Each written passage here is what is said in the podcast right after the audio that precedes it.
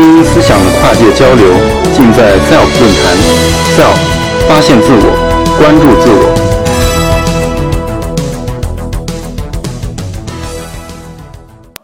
呃，今天呢，我主要给大家分享一下我管理这个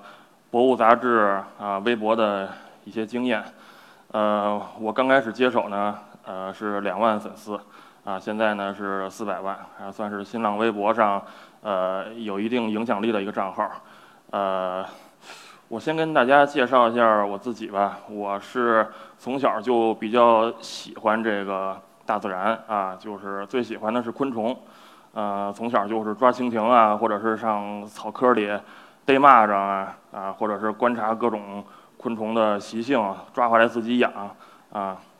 那后来上本科的时候呢，我选择了是这个植物保护专业啊，因为当时我就想选一个昆虫专业，但是本科没有这个专业啊，我就选了一个跟这个最接近的。植物保护专业，这个专业里边也会学植物学，也会学昆虫学，也会去呃抓标本，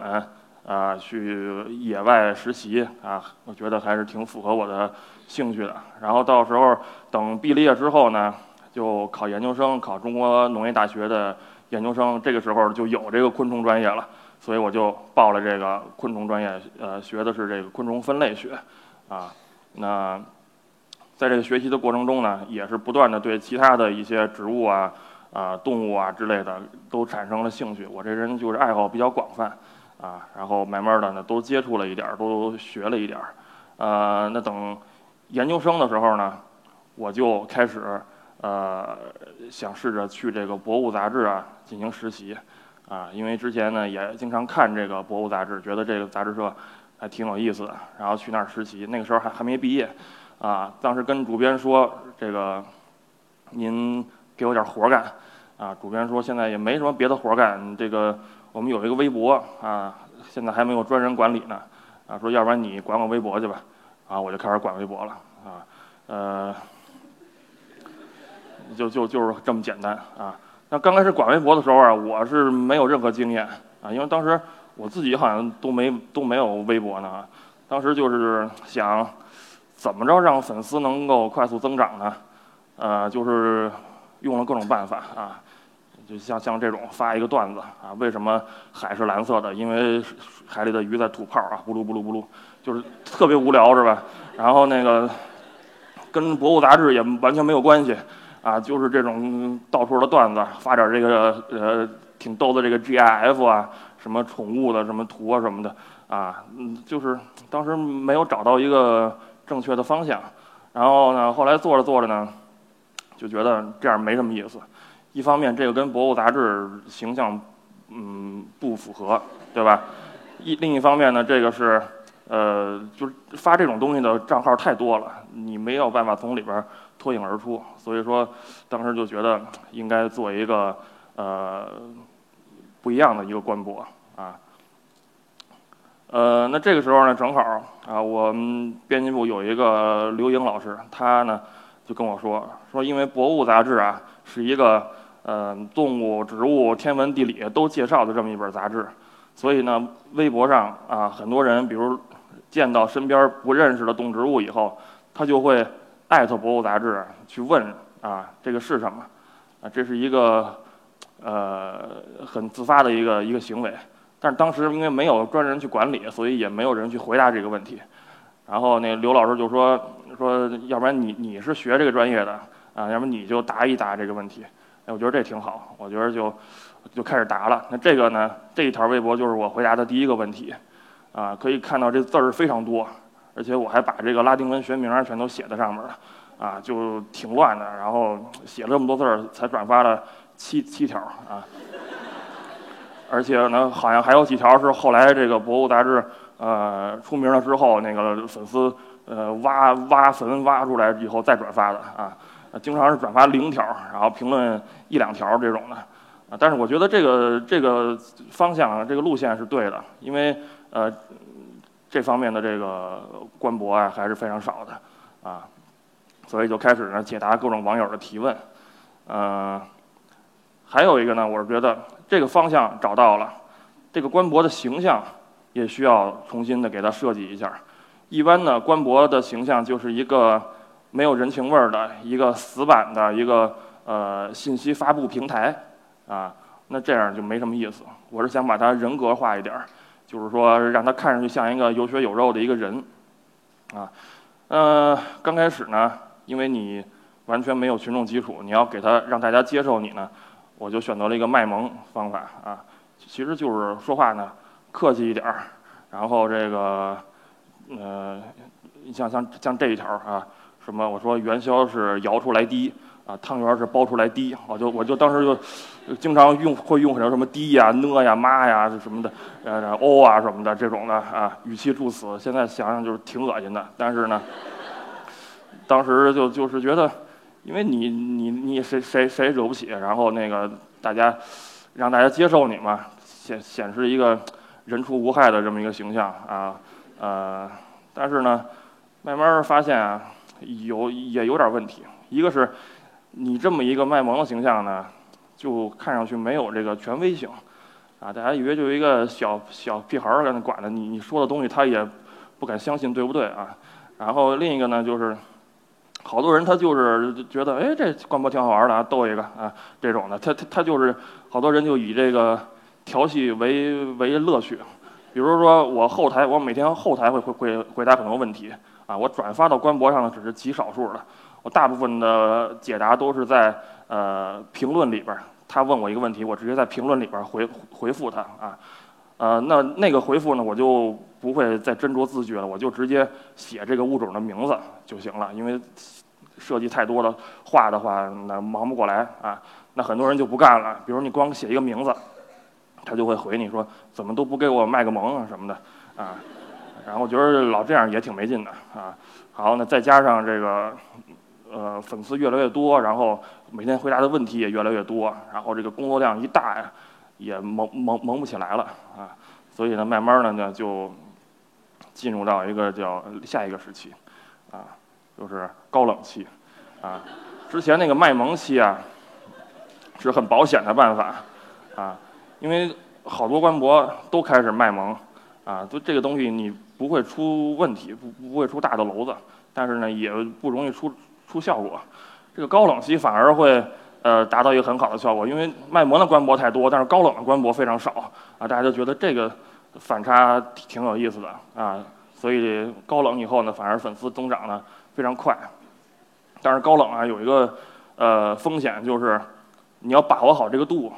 啊，就是你高冷的过了，就是变成这个嘲讽，变成这个没有礼貌啊，所以呢这个度一定要把握好了。你看这个这个微博就是这个粉丝一个小姑娘啊，看到路上有一个条状物体，然后她就。她觉得是一条蛇，然后特别害怕，然后说这个东西是什么呀？是是是是是什么蛇呀？然后我要过这这条路啊，你你跟我鉴定一下。然后我就回俩字儿绳子，啊，这其实这就是一绳子，她看看错了啊。其实这就是所谓高冷，但是呢，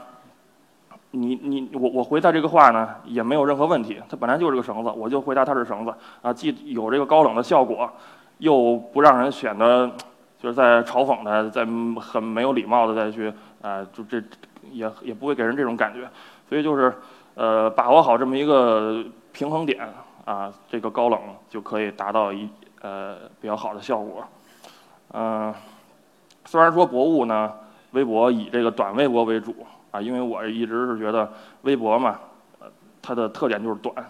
它受大家欢迎的原因也是它短，人们现在很很不爱看长篇大论啊，所以呢。我都尽量把我的语言精简，但是呢，呃，让博物杂志涨粉特别多的几个转折点啊，都是长微博。打造博物杂志的这个形象，让大家在心中固定这么一个形象呢，也是几条长微博。啊，呃，第一个转折点就是有一篇长微博叫“印尼摄影师”啊，印尼摄影师是什么事儿呢？就是当时网上啊流传着很多照片，隔一段时间就。火火一回，啊，这个照片比如是一个小树蛙举着一个叶子，啊，像像举着一把伞一样，或者是一个青蛙呢，那个学这个呃人类的这个跳舞的动作，啊，或者是 一个蚂蚁单腿站立，或者是一个青蛙趴在一个蜗牛的背上，蜗牛驮着它跑啊，就这些照片。这些照片呢，大部分都是这个印尼的摄影师拍的啊。他们呢，其实是用一些呃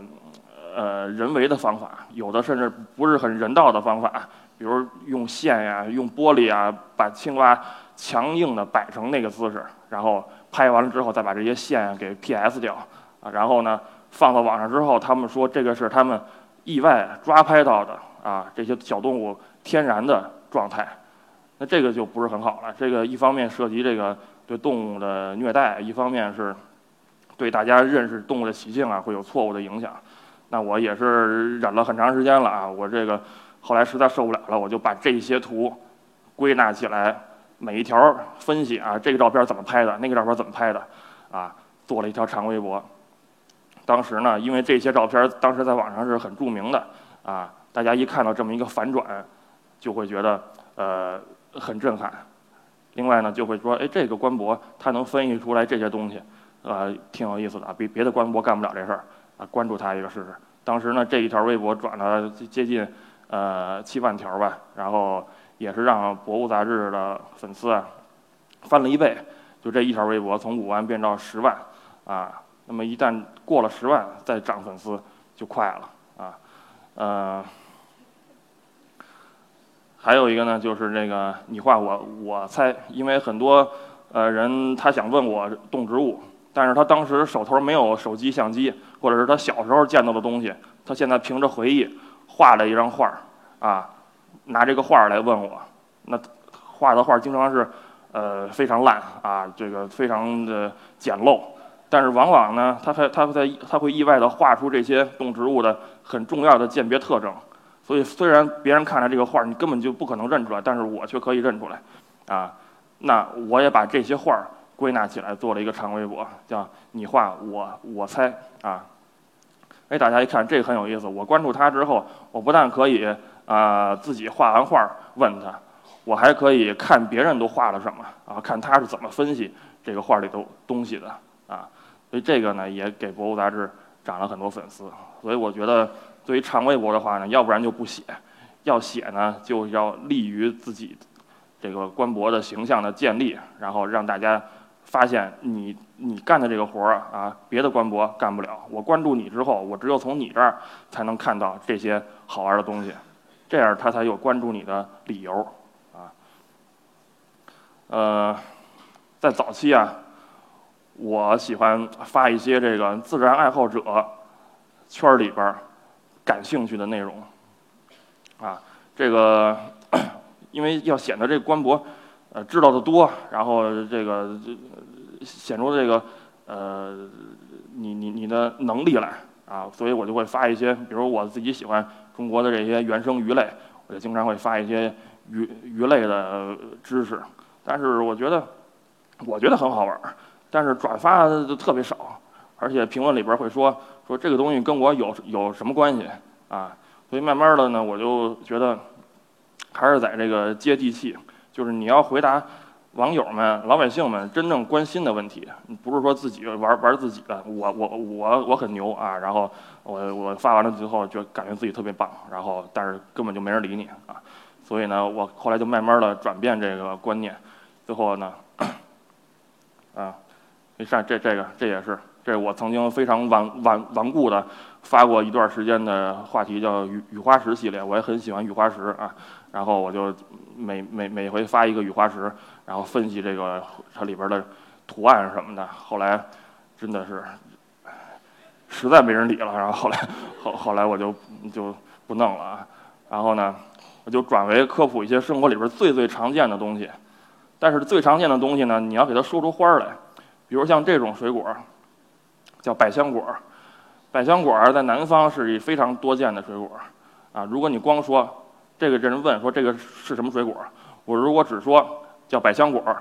那肯定评论里边会有很多人说：“说这个东西还要科普啊？啊，这这这有什么可值得说的？啊，是个人都会。”然后呢，但是呢，我是用了另外一种办法，我说了这个是百香果，但是呢，我的重点是介绍了它的一种吃法。啊，我是说你把这个果肉挖出来之后，放到杯子里边，用冰可乐倒进去，哎，这个既中和了这个百香果的酸味儿，啊，又让这个冰可乐有一种特殊的香味儿，啊，非常好。哎，大家觉得这个东西很有意思，而且呢很有用，下回他也知道怎么吃了，啊，那也激发了大家的这个探讨。有的人说百香果放到这个养乐多里边也好喝，有的说放到这个冰脉冻里边也好喝。哎，我把这些评论再一转发，哎，就激发了更多的这个关注。所以说呢，呃，把常见的东西说出花来啊，这是我后来呃改变的一个路线。呃，我认为啊，这个回答问题的最高境界就是解答你多年的一个疑惑。如果说我回答完问题之后，别人说啊这个问题我终于知道了，之前我我一直是脑子里呃潜意识里有这么一个问题，然后一直也不知道问谁，这回我终于知道答案了，那我就会特别高兴啊，因为这些东西就是我说的啊，虽然常见，但是呢平时没有人去关注。也没有，就是可能别的账号呢，他他不屑于回答这个问题，但是其实大家感兴趣的正是这些问题啊。像这个微博，这就是这个人问说，为什么爬山的时候看到一些悬崖呀、大石头下边经常支着很多小小小棍子啊？这个大家爬山的时候也经常会见到，可能也会疑惑一下，但是呢，转脸了，爬完山就忘了，也不知道问谁。对吧？但是这个问题你解答一下，说最开始它是一个监测这个山石啊沉降的这么一个土办法。比如说支好这个木棍之后，下完一场大雨，你再去检查，看到这些棍子断了很多，说明这个石头开始往下沉了啊。那这个时候你要提前做好这个呃这个准备啊，疏散人员啊之类的。刚开始是这么用的，但是后来呢，大家把它发展成一种民俗了。就是支一个棍子，显得我就我就腰杆硬啊，或者是这个腰好什么的，变成这么一种呃这个东西了啊。那你这两方面都介绍一下，他就很就就就就很有意思。别人他就会转发以后说，艾特他的朋友说，哎，咱俩上回爬山的时候看到那棍子原来是这么个用处，或者他自己下回爬山的时候就可以跟别人讲了，说是我上回关注一个博物杂志，他他说是是干干这个用的啊。那有的时候呢，这个你要科普的东西，实在没什么可说的，那你就要单找一些点来，用这些点去带动这个东西的传播。比如像这个多肉植物，这个多肉植物叫宝宝绿，啊，这个东西实在没什么可说的啊，长得也没有出彩儿的啊，习性也平淡无奇。那我说呢，这个东西叫宝绿，啊，是多肉里边最丑的。啊，就是你再精心饲养，也是这个宽粉成精的德行，啊，因为它长得很像宽粉嘛，绿色的宽粉儿，结果转发的与那转发的人里边全都在说宽粉成精，哈哈哈，宽粉成精，哈哈哈，啊，就他们全都全都在关注这宽粉成精这句话，啊，但是呢，因为这个转发，无形中帮我转发了这个知识，就是说这个植物叫宝绿，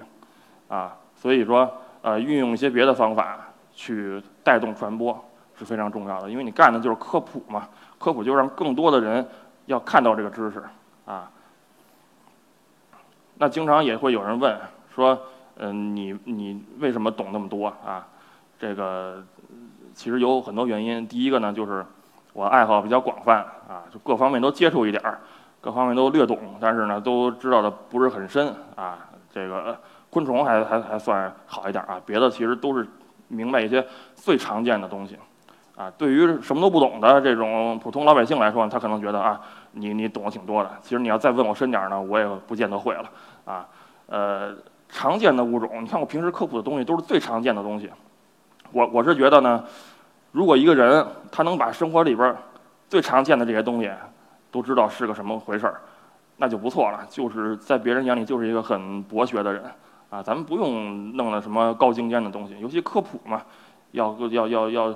不要门槛太高啊。第一，物种常见啊；第二呢，你要实时的积累学习，因为每天你要去科普，这是一个往外掏的过程啊。你还要实时的往里再补新的东西，这样你才不会被掏空啊，不会感觉身体被掏空啊。然后，然后呢，还要时时的向这个高人请教啊，因为各方面啊都有各领域的达人，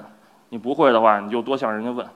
这也不这也不丢脸。像有的时候官博我也会直接艾特别人，别人回答了之后我也会说谢谢啊，这个是很很正常的事儿。人家告诉你知识之后，下一回这个知识就是你自己的了啊。然后检索能力，这个是我要特别强调的，非常重要啊。好多其实人家问我的知识啊，我一开始也也不会，但是我一搜索我就会搜出来东西那个正确答案了，我也可以分辨出我检索的这个答案是对还是不对，靠不靠谱。这个能力是非常重要的，啊，你把 所有知识全死记硬背记在脑子里边儿，这是一个很蠢的办法。你掌握好这个检索的能力，你知道这个答案哪儿可以找到，这个是一个事半功倍的办法。像这个微博就是，有人在这个大连的这个金石滩啊这个地方，看到空中有一个烟圈儿，大大烟圈儿悬浮着，就问我，啊。那我当天看到很很多个人都问我这个东西，很多人都看到了这个烟圈儿，那我觉得这可能呃有有一个这个共性，那我就搜索一下吧，我就搜索金石滩烟圈儿，哎，结果出来很多这样的微博啊，其中呢有一条微博的评论里边，说是发现王国，我说哎这这是什么意思？听看不懂啊，再检索一下发现王国，发现是金石滩边上的一个游乐园。啊，再一检索呢，发现这个游乐园里边有一个游乐设施，每一次表演就喷一个烟圈儿，啊，这这这就这么简单。但是呢，我我我把这个呃转发了以后，我说了说出这个答案之后呢，很多人就就就就就觉得哇太神了，你怎么连这都知道什么的？你你，你这这这个太太太可怕了。其实我就是这么很简单的搜索出来的，啊，好多的问题咱们稍微的懂得检索。就可以得到答案啊！哎，这就是那个呃游游游乐园里边喷喷出来那个烟圈儿啊，网上就有图，就是这么大的图啊。最后呢，我是觉得啊，这个作为一个科普工作者，我觉得经常会有很多人啊，就是光重视科，但是忽视了这个普。其实普是更重要的啊。这个科学知识让它靠谱呢，很简单。但是你怎么让大家全都乐于接受这个知识，是很难的。现在有的时候就是科普文章或者科普的内容，只有是，比如自然爱好者或者科学爱好者，他才愿意接受。一般老百姓，他就根本就不愿意接触这方面的东西，因为他看不进去。啊，这我觉得这就是因为科普的方式跟老百姓是脱节的。这一点，我觉得科普应该向这个广告去学习。其实，呃，广告就是给产品做科普，啊，一个商业的产品，你如果只把这个说明书拍在那儿，让大家看完之后就去买，可能吗？不可能，对吧？那商业广告现在已经进化出了各种各样的模式，它只需要把这个产品的某一小点放这儿，然后呢，用各种各样的这个传播手法去推动，大家就会去。有兴趣去了解这个产品，甚至去购买这个产品，那科普也应该像这样向广告去学习。科普就是给科学去做广告。你怎么把科学这个产品，啊，用非常浅显易懂的方式，你不要指望一股脑儿把这个知识全都灌在了那个老百姓的头脑里边儿啊，就这样一点一点的用轻松快乐的方式去传播，那大家接受起来就会非常容易，而且还会帮助你去传播。你像这个就是呃一些段子手啊，他们会把我的微博截个图，拼一个九宫格，然后呢当成段子来发，说看了一下午博物君的微博，笑得掉坑里了。然后呢评论里边呢也会有很多粉丝啊去向别人安利这个博物杂志的微博啊，这个就是他们会去主主动的帮你去传播，你你什么都不用干，他们就会帮你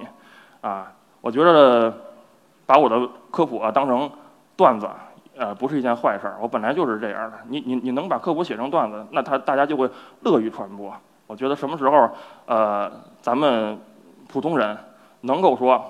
我一天不看科普浑身难受啊，这个今天心情不好，看点科普吧，啊啊，然后太太太太无聊了，我我我我看点科普吧，哎，我觉得这个时候那科普那就真是达到一个普的效果了啊！我是非常期待那一天，呃，谢谢大家。